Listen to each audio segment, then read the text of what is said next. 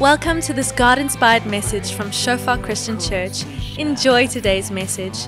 May you experience the presence of our Father and may you grow deeper in your relationship with Him.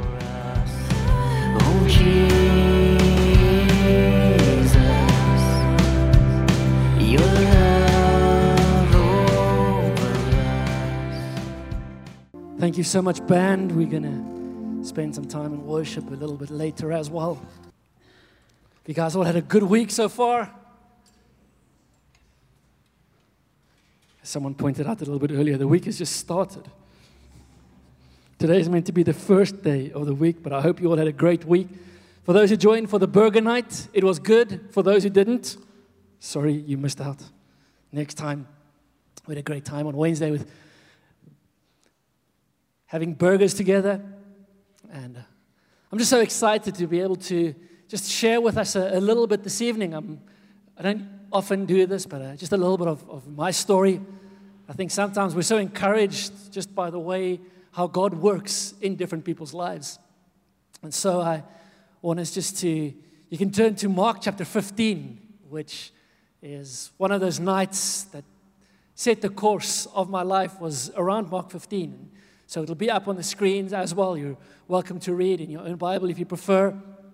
And um, it's a, a passage that I read sort of towards the end of my time at university, roughly, where many of you, I guess, would be now sort of in, in that phase of our lives. And building up to that, I'd grown up in, I guess, a Christian home. We weren't Buddhist and we weren't Hindu. We weren't Muslim. So we were probably Christian. Um, we had a couple of Bibles in our home, and my dad was sort of involved in our church in some way. And I think for all of us, don't want to speak too much about the rest of them, but for me, it was just that that's what we do type of thing. It, it wasn't that I had a relationship with Jesus. I had a Bible, and I knew it was a good idea to pray, especially if you're writing a big test tomorrow or something. Then you've got to sort of find the Bible and maybe read a passage. And we went to children's church Sunday school pretty much every Sunday because my mom was involved in the children's church, and then it's really hard to not be there because mom's working there, so you have to be there. And I don't know, I said this morning, I don't know how they do it. So we, we plan, we try and plan our stuff as a church. But there's always stuff that changes and pops up, and stuff that we didn't think of, and stuff that we need to change, etc. And then I don't know how they did it back in those days. The church that I grew up in, at sort of towards the end of the year, you got a calendar mapping out the whole of next year's dates and stuff. That's pretty impressive. Anyone who's ever tried to work out a calendar a year in advance. And one of our highlights would be is we'd get that calendar and we'd go look for all of the communion Sundays. Because communion Sunday, for some strange reason, there was no children's church. So communion Sunday, we could stay home and sleep late. And that was really awesome for us. I had three brothers. And so, kind of not having to go to church was pretty cool. But so we'd always have to go. And it wasn't like here where Sunday school was the same time as church, it was before. So you'd go to Sunday school, and then as soon as it's finished, you've got to go sit in church. Now, you guys are all amazingly gifted, talented, disciplined, self controlled individuals. Myself and my three brothers, we weren't always. And so we'd go sit on these hard benches, the four of us, my dad sitting in front there somewhere with all the important people, and then my mom in the middle with two of us on one side and two of us on the other side for an hour of torture. Every week. We'd sit there and the guy preaching would, I don't know, he might have preached really amazing stuff. It just didn't mean anything to me because I wasn't in a place where I was willing or able to listen. And then a couple of things often would happen. Someone, one of the four of us would make a little joke and we'd start laughing. Bad news, we'd get home, we'd get a hiding. Or we'd talk, get home, get a hiding. Or not smile enough, get home, maybe not quite get a hiding, but get a stern talking to. And, and that was sort of my experience of, of growing up. And then went on a first year's camp and some of you are, are, my kids don't believe me when I say this. I'm older than Google, okay? And so I went on this first year's camp, and the very first email I ever sent in my life, how's this? I sent at the end of my matric year. Some of you are like, wow, is that even possible? Yes. At the end of my matric year, I had to figure out how this email thing works. We had this little machine. It's like way before your date. It was called a modem. And it connected to this other crazy thing we had, which is a telephone. And you like pick it up. It's almost like this, but it had a wire. So if someone phoned and you're watching your favorite TV show, you couldn't pause the TV show. It Doesn't work like that. You have to run, and you're four boys, and you kind of slap each other until eventually someone gets up and runs to where the telephone is to pick it up and then calls the poor person for who it is. So, anyway, you plug into your telephone this little machine that makes these weird noises. Who's ever heard the sound of a dial up modem? Friday, here we go. Yeah, the old people here on my left. Okay. Anyway, the first email I ever sent was to go to was to find out something about this camp, this church camp, and I was going to university that my mom had arranged for me to go on. And sort of the end of, of my school career was a little bit of an interesting time. My parents got divorced at what you guys would call today grade 11. We had totally different names back then. I still have to do the,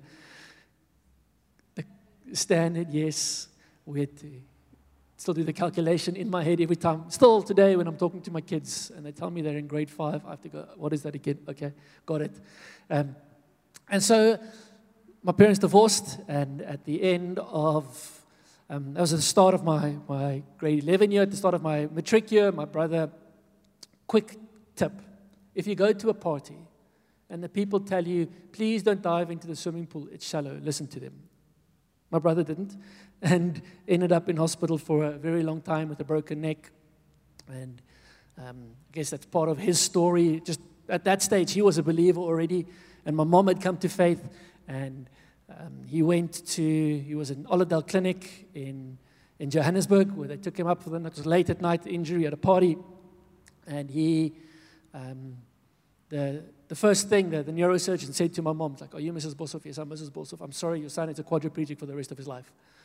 And my mom had, had some response, some faith filled, faith inspired response. I'm not sure exactly what she said, but something along the lines of, I believe in a God who heals. And the doctor sort of laughed at her. Um, but the sort of a long story short, and that's his story, is he walked out of that hospital.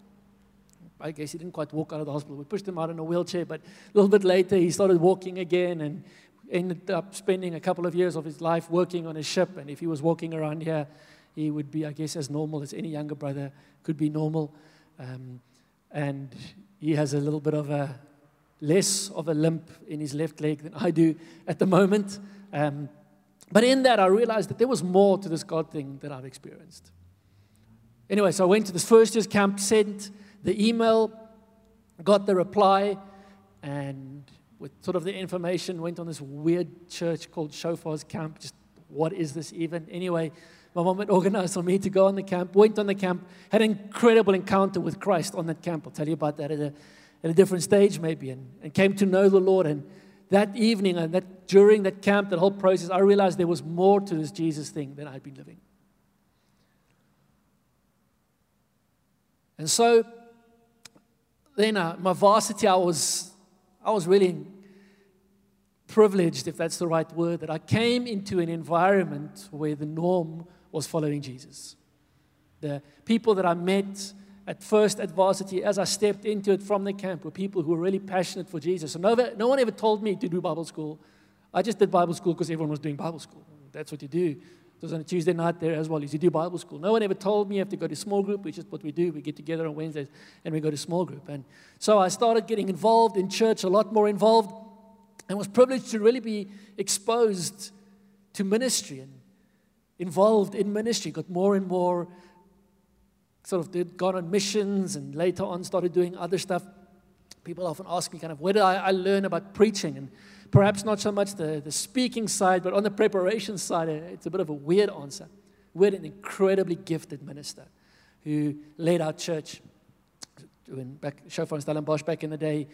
Fantastic orator, gifted interpreter of scripture, and um, just a really prophetic, gifted, gifted guy.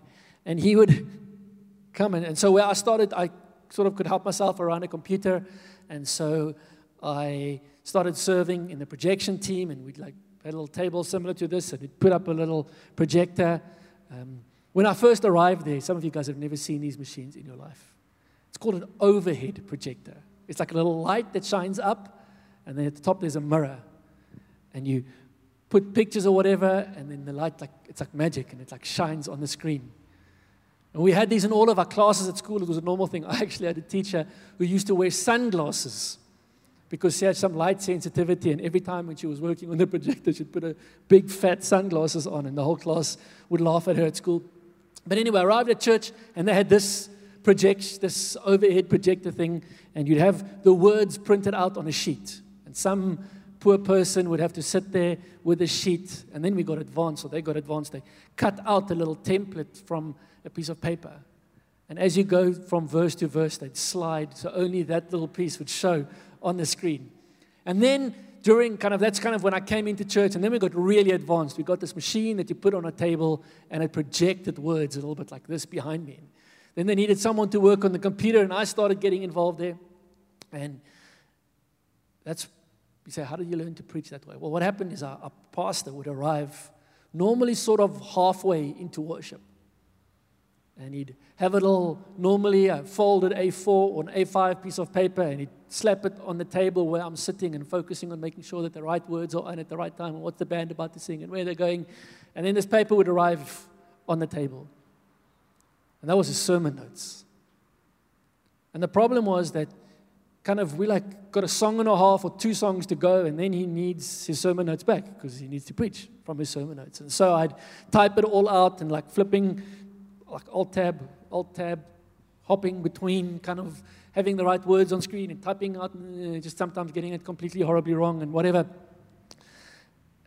Doing that for, and we had three services on a Sunday, and so I'd probably be at at least two morning, one evening, maybe serving at one, attending the other, sometimes attending at two, sometimes serving at two, sometimes serving at three. And when you've done that for two or three services a Sunday for a couple of years, typing out sermons, you get an idea what a flow of a sermon looks like. And what was amazing is I'd see his notes and then I'd hear him preach the message. And just seeing kind of how from the notes the message developed, that really helped and shaped anyway, just a, a weird way. I don't know why this thing keeps turning off today. It's because I said I know something about computers, now it's biting me back. Okay. And so I, I got this involvement to ministry, and I had a desire. I just, this is cool. We get to be part of it. We went on a bunch of missions and traveled across the world, traveled across the country, and just met a whole bunch of really, really amazing people. And I got to the end. I did my, I did a degree similar sort of to actuarial science, and we it was sort of a hybrid actuarial science. So we did half of the actuarial science subjects with actuarial science students, and then some of their subjects were all about like working at mortality rates and insurance policies and boring things like that. And we went to go and study Warren Buffett and exciting things while they did their boring things. And then when they were finished working out who's going to die next, we joined them up again. And got this sort of got, got to the end. I remember one, my last year of studying, my third year, my, third, my final year, I was going on a long mission and I knew at that stage at work that kind of you write the exam in late November, and if you fail it, or at least you qualify for the supplementary, you come back in January to write the supplementary exam. That's how it worked back. I don't know how it works here now, but that's how it worked back then. And I remember putting together a Mayday pack. So I went on this mission and had to pack everything away in storage in the residence where I was staying and I wrote big in black letters on this one, like Simba sized box, Mayday pack. And I put my one subject, mathematical statistics. Don't know if anyone's ever had mathematical statistics. It did not quite work so well for me, but I put it in those notes in the Mayday pack, and I needed a Mayday pack when I got back a little bit later. But I ended up getting the degree, but not doing so well in statistics.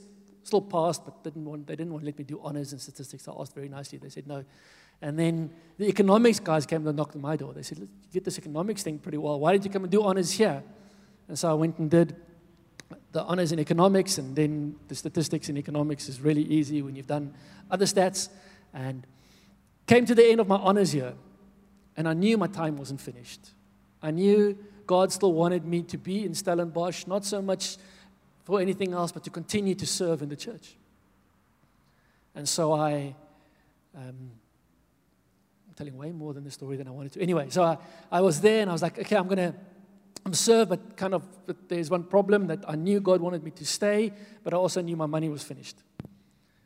That kind of a, there was provision for me to study to the end of my honors year, and then I needed to make a plan. So I was praying, and I think I prayed, if I remember correctly, I prayed the night. I was like, God, I really sense you're staying. I'm a saying I'm to stay here.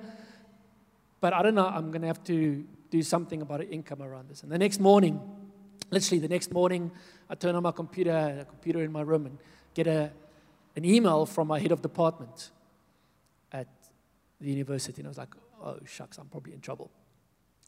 Um, but he, wanted to see me. I remember the email said uh, he wants to see me about my plans for next year. So I, I go and I see him the next day, make an appointment, and I, I go and see him. And he says, Listen, we'd really like for you to do your master's. And if you decide to stay and do your master's, we want to offer you a post as a lecturer. And I was like, Whoa, that's pretty cool. They're actually going to pay me to stay at the university and um, pay me enough to be able to kind of pay my class fees. And they, didn't write that off, which was, would have been really nice, but they didn't continue to pay my class fees, pay my accommodation, and buy some two minute noodles.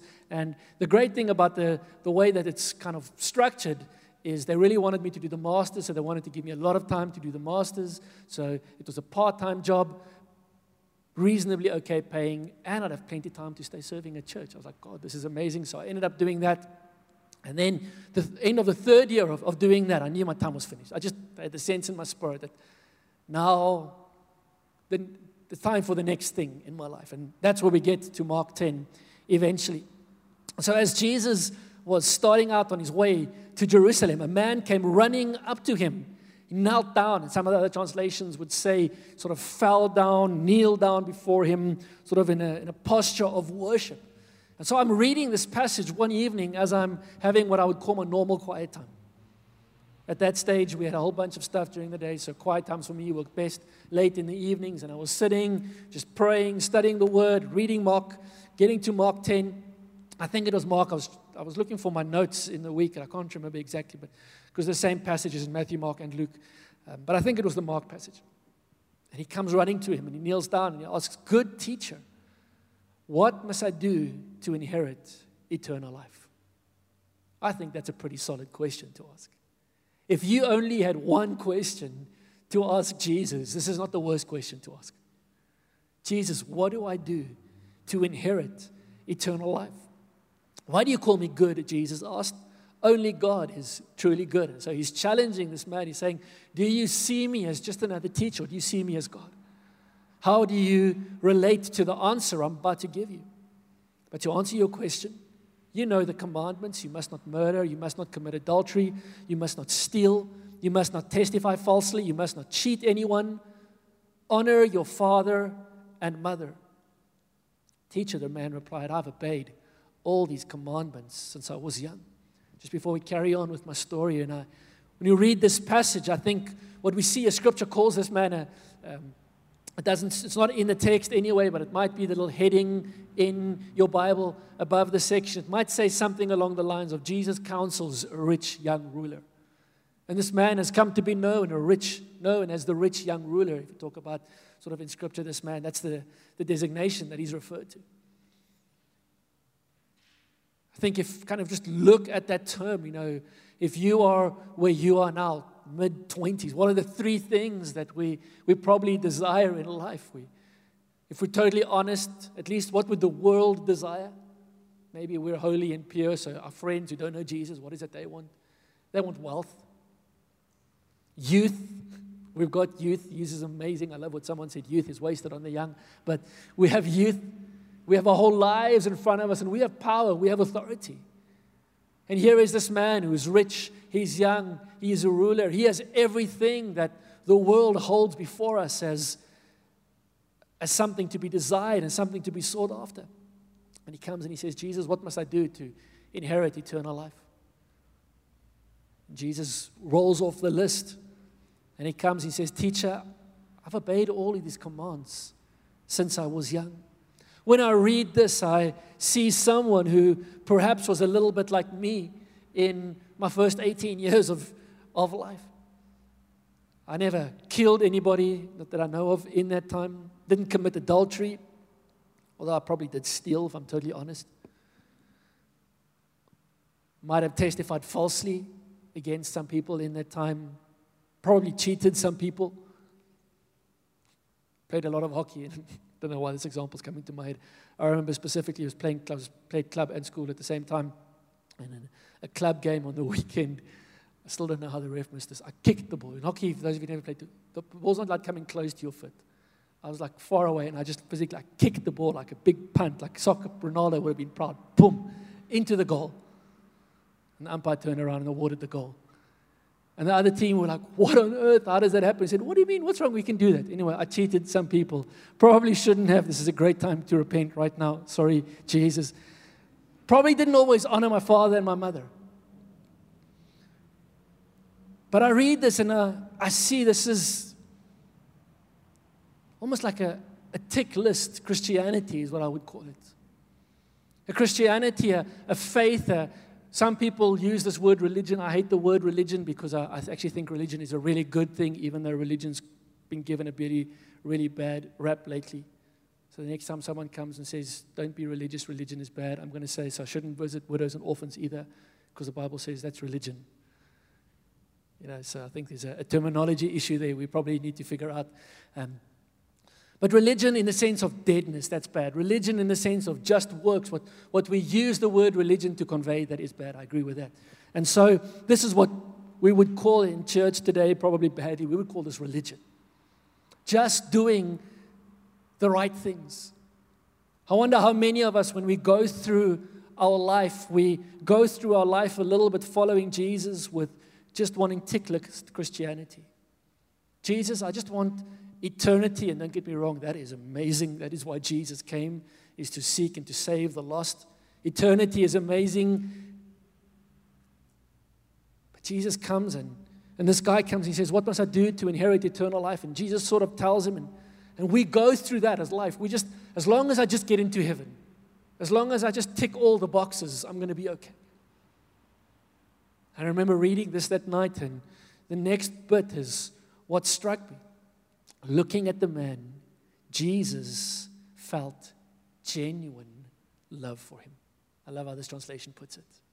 Jesus felt genuine love for him. I see Jesus looking at this man, and within Jesus, there's this awareness to say to this man, but there is so much more. There is so much more to the life of faith than just the tick boxes.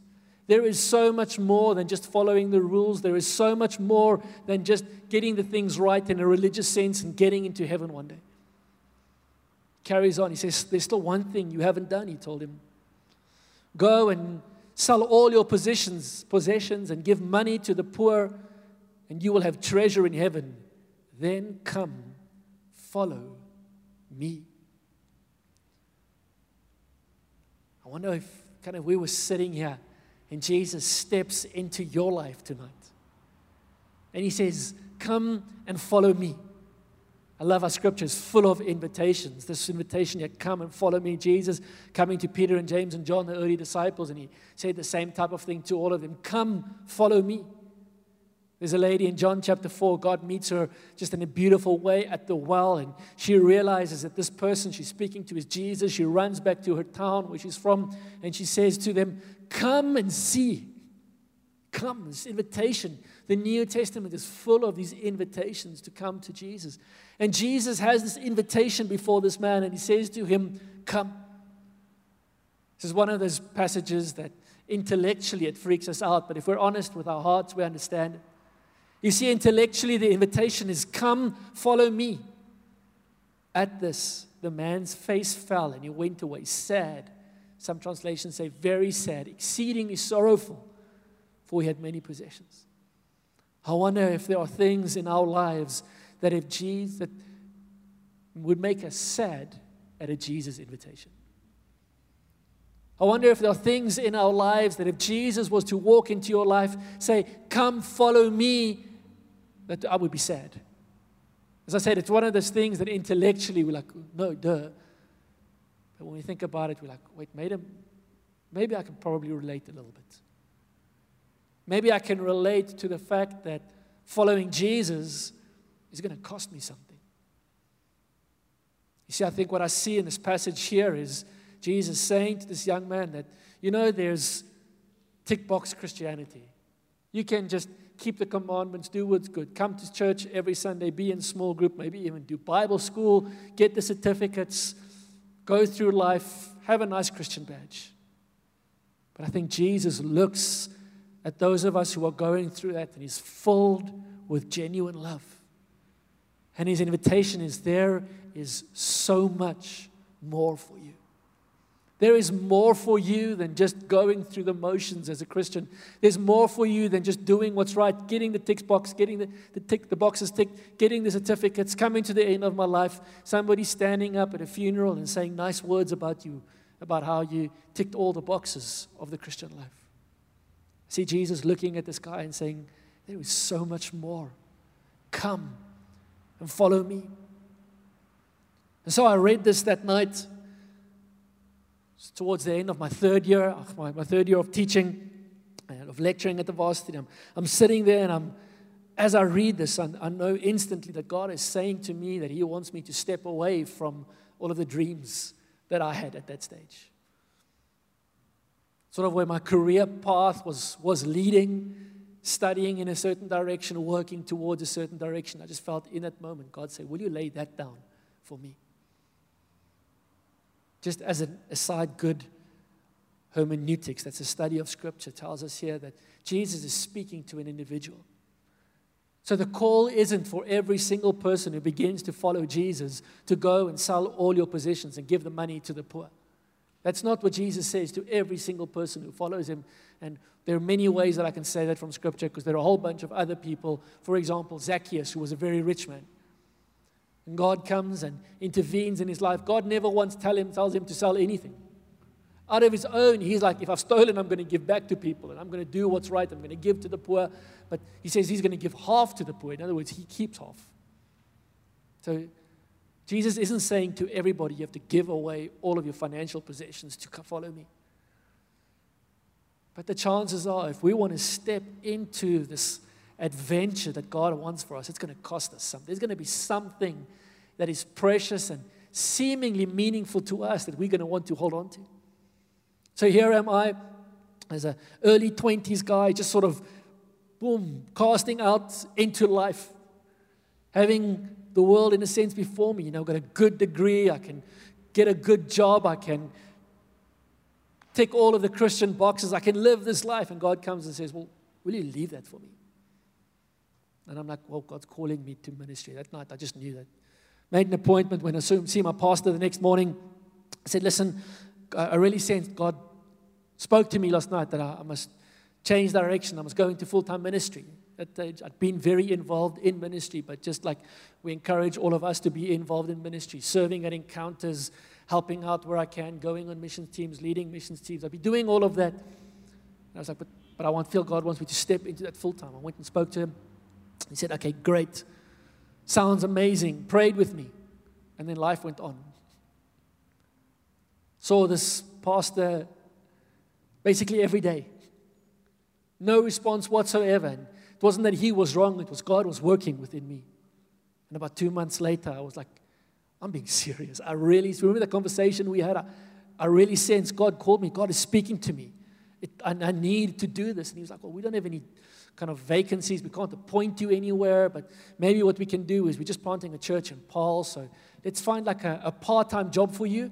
And then you can go and support the church in Paarl. You can maybe do youth ministry there, kind of lead or do something along those lines. I was like, Great, sounds like a plan. Let's do that. So I started applying for a bunch of different options in different places and um, sending my CV to, to various consultancy firms and banks and what, what, what, what. Anyway, so I get to um, the end of the year and we go on a mission. Fantastic mission. We went to Potchefstroom, had a great time of ministry there, drove all the way through to Barkly East. Anybody know where Barkly East is? One of us. Okay. It is a town in South Africa. It really exists. I promise. Eastern Cape. Uh, you've been there, Gandhi. One of the coldest places in the country. Fortunately, we were there in the summer, in December. And so I'm there, and so technology had advanced profoundly during my time at university because by then we had cell phones.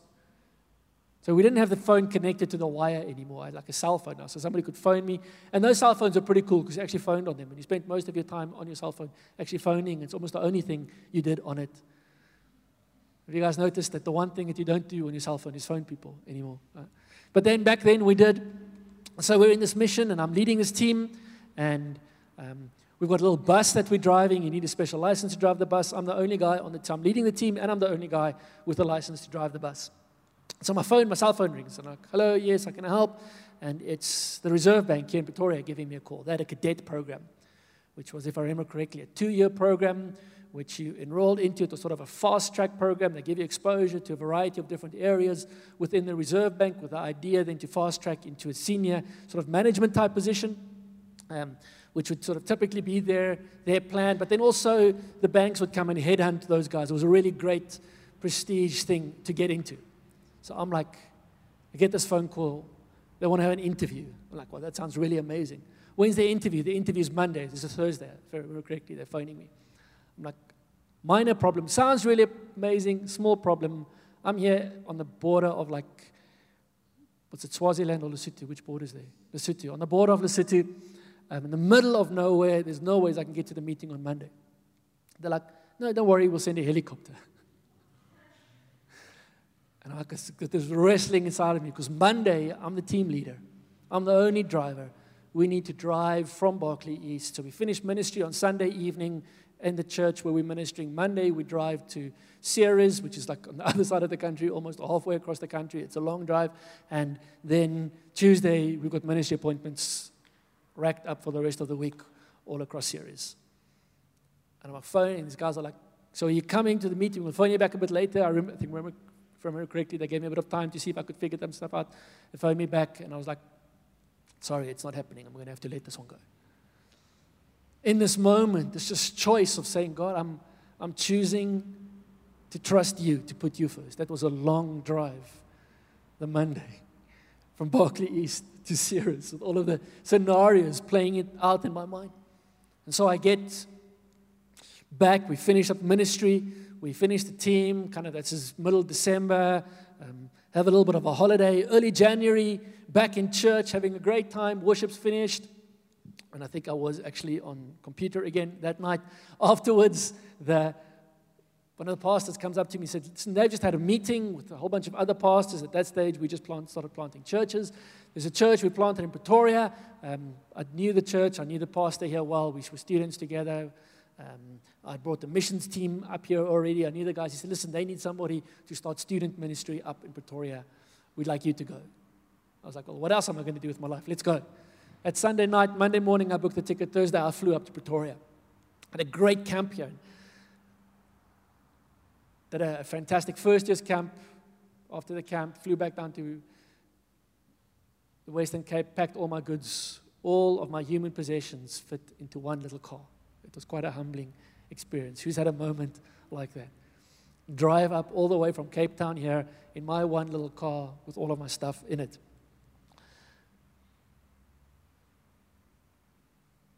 See, Scripture is, is full of invitations,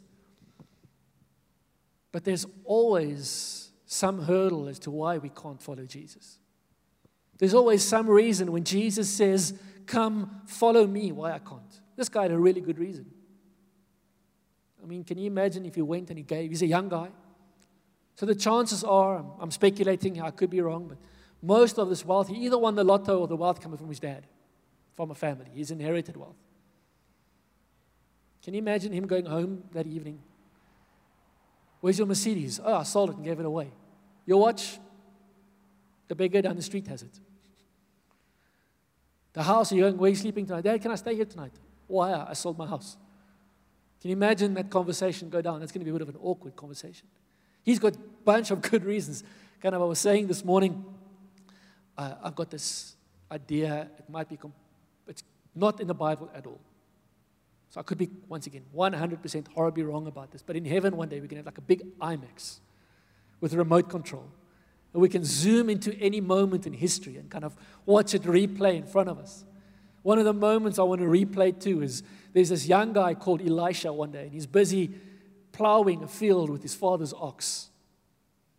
And another guy, Elijah, comes walking past.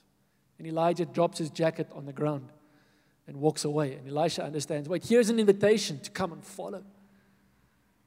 And this Elisha guy, this young guy, he says, I'm coming. Just hold on a moment. So what does he do? He slaughters the cow. that he's, the ox that he's busy plowing with. He takes the plow because it's made of wood and he uses that as a fire to have this big kind of braai fest. And I'm not thinking, Elisha is never going home again. Imagine him going home. His dad is like, What a loser child. I don't know, maybe. I- doubt very much when his dad heard the story, he was like, Yes, my son is following the prophet. Wanted this his whole life. He's probably "Oh, that boy again. How are we going to eat? Who's going to plow my fields now? The ox, the one ox I had, is now burnt and charred. There's just bones left on the ground. It costs us something to step into the higher life that God is calling us to. It costs us something in the natural. I'm going to get to that because this passage doesn't end there. Just hang on a second, we'll get to that. But it costs us something that the world looks at us and, and says, What are you doing? The world says this. The things that matter are different to what Jesus says are the things that matter. So this man's face fell and he went away sad, for he had many possessions. So that night I I made that decision and I said, God, yes, I'm all in for this. But there were some things that I, I needed to step away from, some things that I needed to say yes, Jesus, about. Some things that I needed to say, God, these things I'm going to choose to not make them matter. The conversation, so this guy goes and he leaves. We don't know what happens. We don't know if he sells his stuff and comes back to Jesus. There's some sort of history around that and some, um, what do you call them, legends of what could probably have happened, might have happened, but we don't know for sure exactly what happened. So this guy goes, but the conversation continues. Jesus looks at his disciples. He looks around and he says to his disciples, How hard is it for the rich to enter the kingdom of God? This amazed them. But Jesus said again, Dear children, it is very hard to enter the kingdom of God. In fact, it's easier for a camel to go through the eye of a needle than for a rich person to enter the kingdom of God. There are a bunch of different sort of interpretations of this. Some people say that the um, Jerusalem had a gate. So they had walls around the city, and to get into the city of Jerusalem, you had to go through this gate, and one of them was a really small gate, and it was called the Eye of the Needle because it was so small. And camels at that time were used for transport, so they had a whole bunch of bags on them. And in order to get into this, for that camel to be able to get into the city, it had to stop, it had to cast all of its weight off, it would be able to pass through, just squeeze through the gate, get into the city, and the stuff would follow. That might be, it might also be that Jesus just meant a needle and a thread. Because the point is making here, look what his disciples say. Then who in the world can be saved? See, the point is that it is hard when they have the things of this world to also follow Jesus. Jesus looked at them intently and said one of those quotes that most of us probably know, we've heard before, but it's so great to hear it in context. He says, Humanly speaking, it is impossible, which makes me lean towards the actual knitting needle type of thing. Jesus wasn't exaggerating, he was saying it is impossible to do this. It is impossible in our own strength but not with God. Everything is possible with God. And so, some of us, perhaps, we like that rich young ruler, and God comes and He steps into our life. Maybe not tonight, maybe tomorrow night, a week, a month, a decade from now. I don't know. God steps into your life and He says, Come, follow me. And oh, God, that's hard. God says, I know it's hard. And in your own strength, it is impossible. But with me, all things are possible. You cannot, the young man cannot step away from the truth, the bondage of the things of this world, if he doesn't experience grace of God to do that. So Jesus is saying we, we can't step away from just mundane Christianity without the grace of God to do that. But with God, we can. His grace is there to call us higher, to call us to more. Then Peter began to speak up. You've got to love Peter. Peter was the guy in the group who, in Afrikaans would say, was geval nie. He was the one who always was quick to speak, and he was right in this case. Peter began to speak up. We have given everything to follow you. So that guy, he just walked away. He hasn't given up everything. We've given up everything. Us standing here, Jesus, we've done it. Look how cool we are. And he was right, they had. I love Jesus' response. Yes, Jesus replied. And I assure you that everyone who has given up house or brothers or sisters or mother or father or children or property for my sake and for the good news will receive now in return a hundred times as many houses, brothers, sisters, mothers, children, and property, along with persecution. And in the world to come, that person will have eternal life. Can you remember where this question started? What must I do? Jesus says, if you do this, you will have eternal life. But many who are the greatest now will be the least important then, and those who seem least important now will be the greatest then. See, what Jesus is saying is that he calls us to walk away from the things of this world to follow him, but we don't end up poor. Maybe we end up poor from a bank account point of view. But from eternity, I love what he says here. He says, um, and in the world to come, they will have eternal life. It's in one of the, the, the other, in either in Luke or the Matthew. this is the Luke one. And, we don't know. This is the Mark one. In the Luke or the Matthew one, he says, and store up treasure in heaven in this context as well. Was that what he said to the rich young ruler? Sorry, I'm confusing myself here for a moment. Let me just scroll here. Yes, he said, Go and sell all your possessions, give the money to the poor, and you will have treasure in heaven. You will have treasure in heaven. You're going to have so much more in this life and in the life to come. Maybe not in the way that the world, I don't sense what Jesus is saying here is, hey, if you walk away from what matters, don't worry, I'm just going to give you a bunch of it extra. So it's not really that you're walking away from anything. That's not what he's saying. He's saying, I'm going to give you what matters and what's valuable far more than this world could give you.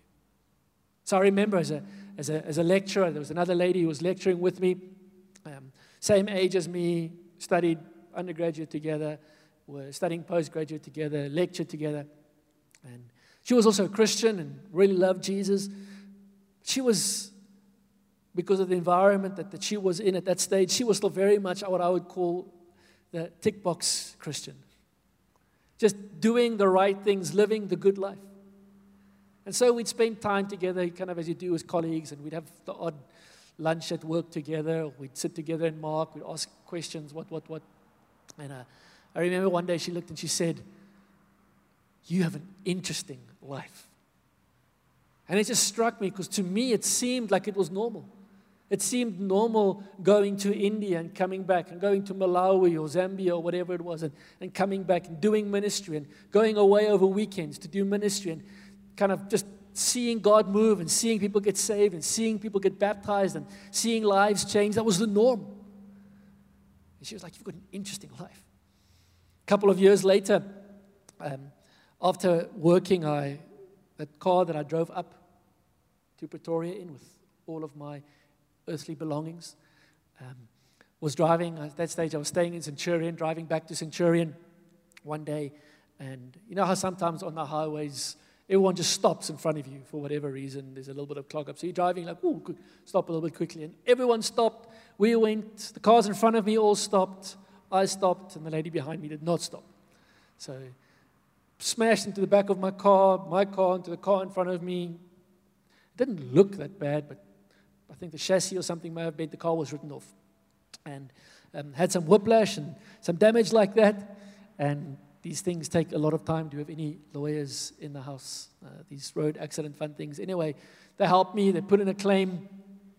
And a whole bunch later, kind of, they kept phoning me all the time about kind of legal questions. I was like, do whatever you need to do and let me know when it's done. And then I'd get an email, I need to go see this occupational therapist, I need to go see that surgeon, what, what, what, what, for all of the tests they needed to do. Eventually, after the whole process, just like a month before my daughter's born, if I remember correctly, I get a, an email from them, hey, this whole thing's finally finished, there's a stack of money heading to your bank account. I was like, whoa, this is cool. And then I went like, okay, what if I, because I can do a little bit of financial maths now, what if I discount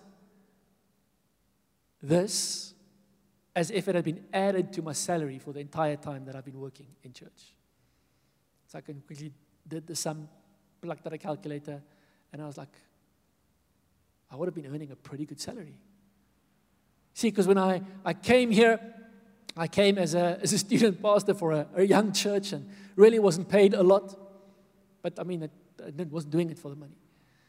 And then, interestingly, actually, I, we had family friends who have a, own a private school here in the city, and their maths, um, actually, statistics teacher was um, I think it was on maternity leave or something, and they heard I was coming up, and they're like, "Hey, don't you just want to come and fill in?" So I actually taught a bunch of they were um, A-level students, helped them with their statistics for a couple of months, and getting a, a small salary from the church. But then I did this, and I was like, "Wait, if I take this fund that I got from the road accident fund, and I kind of backdate and discount it as if it had been added to my salary, I probably in this time have earned pretty much what my friends who went into the private sector would have earned anyway. And I was like, God is not mocked. What a man sows, he will reap.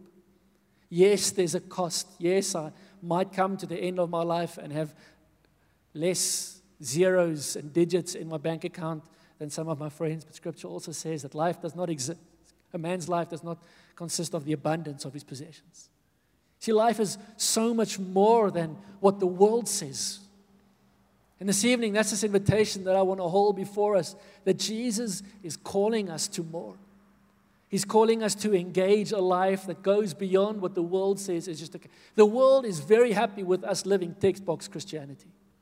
The world is happy with us just doing the right things, being nice, loving orphans, you know, going to church on Sunday mornings.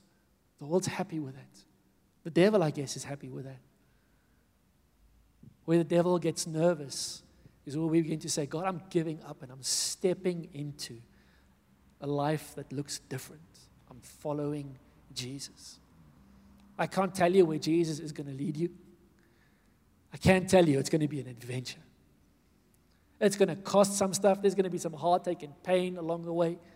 Anything of value is. It's the same. I'm a parent. I love my kids. There's some heartache and pain along the way as a parent. Sometimes I sit with my kids and I'm like, what have you done? Sometimes I sit with my kids and I'm, what have you done? What, what have I done? You know, I've, I've failed my children here. Sometimes there's heartache. I know there's going to be me more, but I wouldn't change it for the world. Following Jesus is similar to that. He calls us to more. He, he calls us to a life that is different to the world, that the world looks at, and perhaps even the rich young ruler looks at, and he says, You are crazy. Here we go.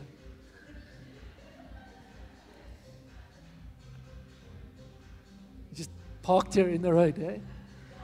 Disco is starting. Don't they want to come and join us for church? Uh,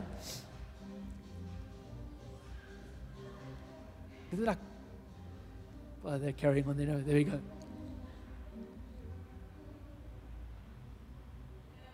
Jesus is calling us to step beyond just ticking the boxes. So I want to invite you this evening. I know most of us here are young. For some of us, it's not something that kind of God is doing with us now, but there's no reason we can't lay the foundation for this. This moment, you know, we all have this rich young ruler moment. We all have a couple of moments in our lives, I believe. We have a moment where we meet Jesus. We have a moment where salvation enters. We have a moment where sin is washed away. We move from darkness to light. We're moved from away and far from God to with God. We have a moment. We have a moment where the Spirit begins to move in our life and we just begin to walk in the, in the fullness of what the Spirit has for us. We have that moment, and I think we have another moment where we have a rich young ruler moment. There are a couple of others as well, but a moment where we say, we count the cost and we're like, Yes, Lord. So, a last verse that I want to read with us Isaiah chapter 26, verse 8. Just as I came to the faith, there was this group, some of you may have heard of them, the 268 generation, and they were recording CDs and doing like little student ministry things in the US and had grown since. And um, they're now called Passion or the Passion Movement. And some of you may have heard some of their songs, and we sing some of their songs and heard some of their sermons. Um, they'll be filling Loftus again. So, February next year, I think it's the 16th of February. I don't know if we're allowed saying that yet. Anyway, we're going to be packing Loftus out for Jesus with them. Um, But they were the 268 generation. They still still called the 268 generation, but the name's morphed a bit. And the name was so a friend of mine who was a worship leader. He was a worship leader at the church I was at. We became good friends, and he's now a worship leader at Life Church in the US. Many of us might have a Bible app on our phone, which sort of is his church, one of his church's things. He's a worship leader there now, and um, he got the CD from Passion, 268 generation. 268 generation is based on this passage from Isaiah chapter 26, verse 8. From the NIV, it says, Yes, Lord. Yes, Lord. This evening, we're going to read the rest in a moment, but I want to invite you, let's just stop at those two words. You see, our, our call should be, Yes, Lord. What's the question? Jesus, the answer is yes because you are calling. It doesn't quite matter what the question is.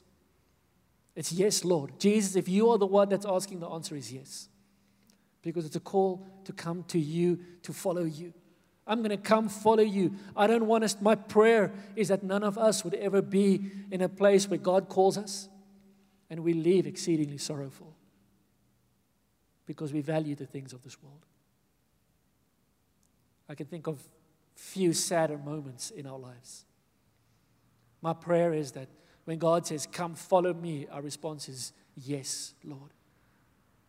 Some of us are a little bit our default maybe in life, and I want to encourage you fight this with Jesus. In your relationship with Jesus, when the invitation comes, some of us, when somebody phones us and they ask us to do something, our first response is the reason why we can't. Our first response is the excuse. Our first response is the no, and then we work through it and, okay, maybe I'll come. Maybe if that's the way you've inclined, it's not wrong, it's not bad. But change that in your relationship with Jesus. Let's make our first response Jesus, yes. I don't know how, but yes. Jesus, yes. And wake up tomorrow morning, like, shucks, what did I say yes to? How are we going to do this? But Jesus, I said yes because it was you. My response is yes. Jesus, if you're asking, the answer is always yes. I'm not leaving with a sad face. Maybe I'm leaving with a confused face. Maybe I'm leaving with a worried face because I've got no clue what is going to work.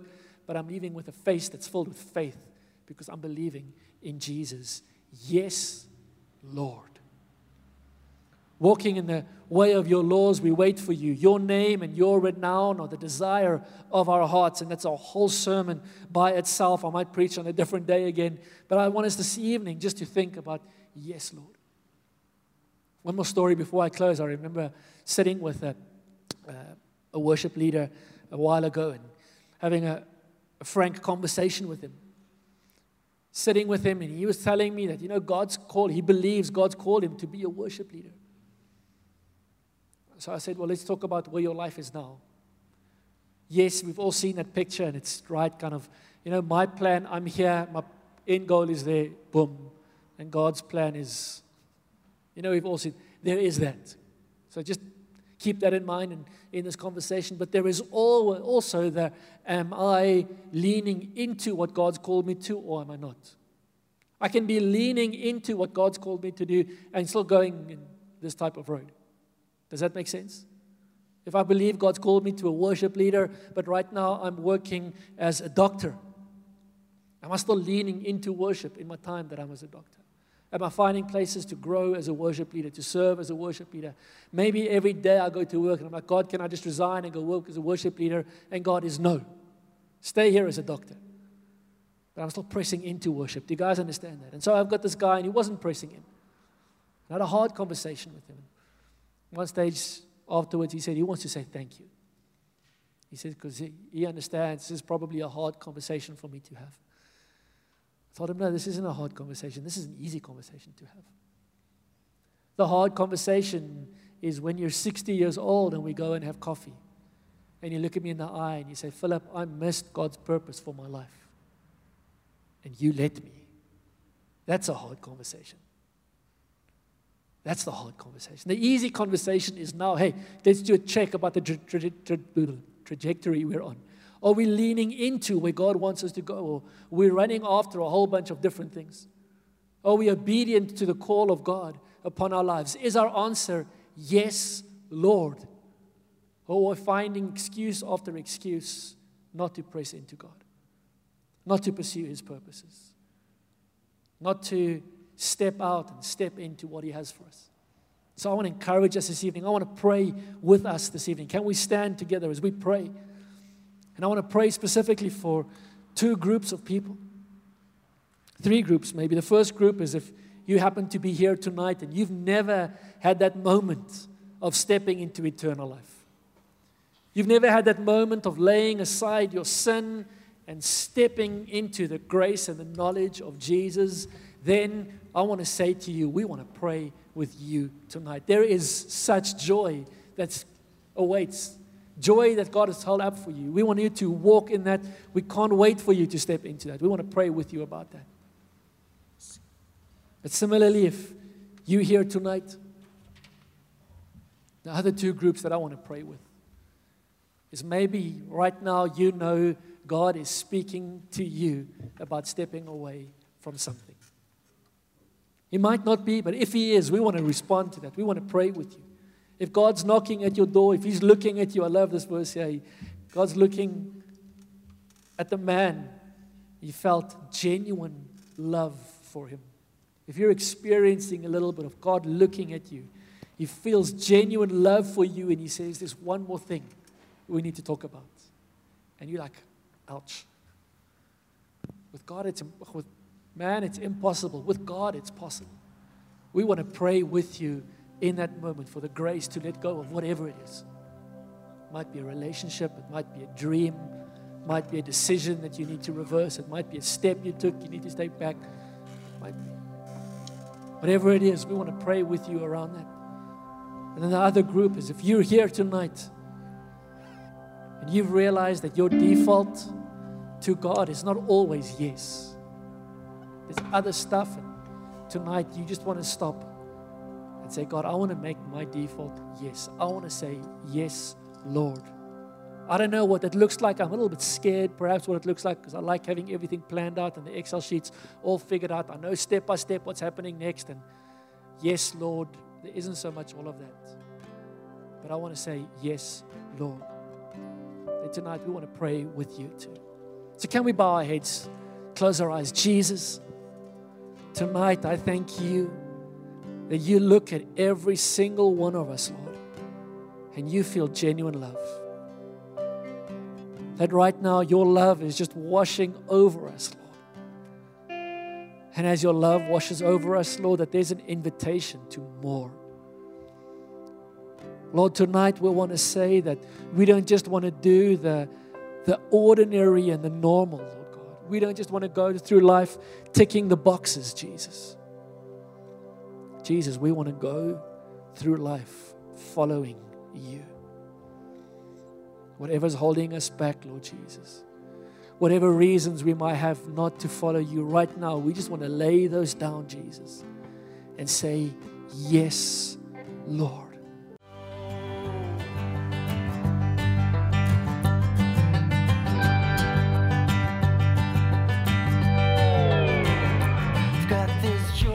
Thanks for listening to this message from Shofar Christian Church. We believe that you enjoyed your time with us, establishing God's kingdom and His glory in your life. For more info, call us on 012 362 1363. Email us pretoria at shofaronline.org. Browse our website www.shofaronline.org or like us on facebook.com forward slash shofar pretoria.